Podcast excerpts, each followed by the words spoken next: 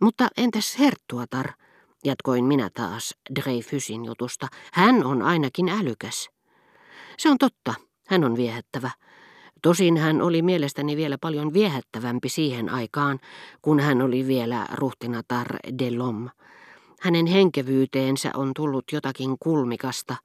Siihen liittyi paljon pehmeämpiä piirteitä tyttömäisessä vallasnaisessa. Mutta olivat he sitten nuoria tai vanhoja, miehiä tai naisia, kaikki nämä ihmiset kuuluvat kokonaan toiseen rotuun. Kukaan ei voi vaaratta kantaa tuhannen vuoden takaista feodaalisuutta veressään. Itse he luonnollisesti kuvittelevat, ettei se vaikuta heidän mielipiteisiinsä sitä eikä tätä. Mutta Robert de Saint-Loup on ainakin Dreyfusin kannattaja. No, sen parempi. Etenkin, kun hänen äitinsä, kuten tiedätte, on vastakkaisessa leirissä. Joku siitä minulle kertoikin, mutta en ollut varma asiasta. Sehän oli hauska kuulla. Se ei muuten ihmetytä minua yhtään, hän on erittäin älykäs. Se on paljon se. Dreyfusin juttu oli tehnyt Suonnista uskomattoman naivin ja muuttanut hänen ajattelutapaansa. Suistanut sen raiteiltaan vielä pahemmin kuin avioliitto Odetten kanssa.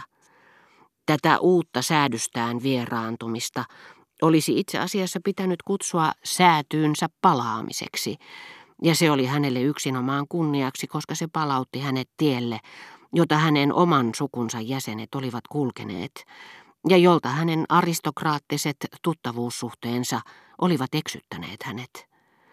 Mutta nimenomaan sillä hetkellä, jolloin tällä järkevällä, tarkkanäköisellä miehellä oli sukunsa luomien lähtökohtien ansiosta tilaisuus nähdä totuus, joka ei vielä ollut suurmaailman ihmisille valjennut, hän osoittautui suorastaan naurettavan sokeaksi. Hän näki nyt kaiken ihailemansa, kaiken halveksimansa, kokonaan uuden vertailukohteen Dreyfusin tapauksen valossa.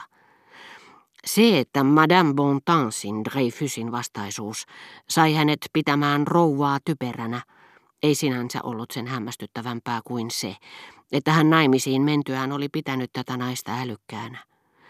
Perin vakavaa ei ollut sekään, että uusi aalto peitti alleen myöskin hänen poliittiset mielipiteensä, ja sai hänet kokonaan unohtamaan, että hän oli aikoinaan nimitellyt koronkiskuriksi ja englantilaisten vakoojaksi, se oli Germanttien keksintöjä, Clemenceauta, jota hän nyt väitti aina pitäneensä kansan omana tuntona ja raudanlujana miehenä kuten Corneliitä. Ei, minä en ikinä ole sanonut mitään päinvastaista. Te sekoitatte johonkuhun toiseen. Mutta Aalto löi yli Suonnin poliittisten arviointien ja kaatoi myös hänen kirjalliset mielipiteensä, jopa hänen tapansa puhua niistä. Barré oli menettänyt lahjakkuutensa, jopa hänen nuoruusvuosiensa teokset olivat nyt heikohkoja, niitä ei oikein voinut lukea uudelleen. Yrittäkää niin näette, Ikinä ette pääse loppuun saakka. Mikä ero, kun vertaa Clemenceauhun. Henkilökohtaisesti en suhtaudu vihamielisesti papistoon, mutta häneen verrattuna voi vain todeta, ettei Barella ole selkärankaa.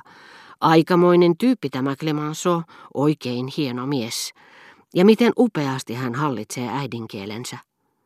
Muuten Dreyfusin vastustajilla tuskin olisi ollut oikeutta ivailla näitä mielettömyyksiä. He nimittäin selittivät, että ne, jotka olivat Dreyfusin puolella, olivat kaikki juutalaista syntyperää. Jos joku harras katolinen, kuten Saniet, kannatti uutta oikeudenkäyntiä, se johtui tietenkin siitä, että hän kulki rouva Verderäänin talutusnuorassa, ja rouva puolestaan reagoi kuin aito radikaali ainakin – hän vastusti ennen kaikkea pappeja. Saniet oli lähinnä tyhmä, eikä ilkeä, eikä tajunnut alkuunkaan millaisia karhunpalveluksia emäntä hänelle teki. Jos sitten joku huomautti, että Brichot oli yhtä hyvää pataa rouva Verderanin kanssa ja kannatti siitä huolimatta ranskalaista isänmaata, hänen annettiin ymmärtää sen johtuvan vain siitä, että Brichot oli älykkäämpi. Tapaatteko te häntä joskus? Kysyin Suonnilta meidän puhuessamme sään luusta. En koskaan. Hän kirjoitti minulle jokin aika sitten, jota pyytäisin Mushin Kreiviä ja paria muuta äänestämään häntä Jockey-klubissa, missä hänen ehdokkuutensa sivumennen sanoen meni välittömästi läpi. Tapauksesta huolimatta. Siitä ei edes keskusteltu. Muuten, sanon teille suoraan, että viimeaikaisten tapahtumien jälkeen en ole enää jalallani astunut siihen paikkaan. Monsieur de Germain tuli sisään, ja pian sen jälkeen hänen vaimonsa valmiiksi pukeutuneena, kookkaana ja ihastuttavana punaisessa silkkisatiinipuvussaan, jonka helma oli kirjailtu paljeteilla. Hänellä oli hiuksissaan mahtava purppuranpunaiseksi värjätty strutsinsulka ja hartioillaan samansävyinen tyllihuivi. Hyvä ajatus tuo, vuorata hattu vihreällä, sanoi Herttua tarjolta, mikään ei jäänyt huomaamatta. Sitä paitsi teissä, Charles, kaikki on onnistunutta. Se, mitä teillä on yllänne, se, mitä te sanotte, mitä luette ja mitä teette. Suon sitä vastoin näytti siltä kuin ei olisi kuullut sanaakaan, tarkasteli vain herttuatarta kuin mestarillista taideteosta ainakin.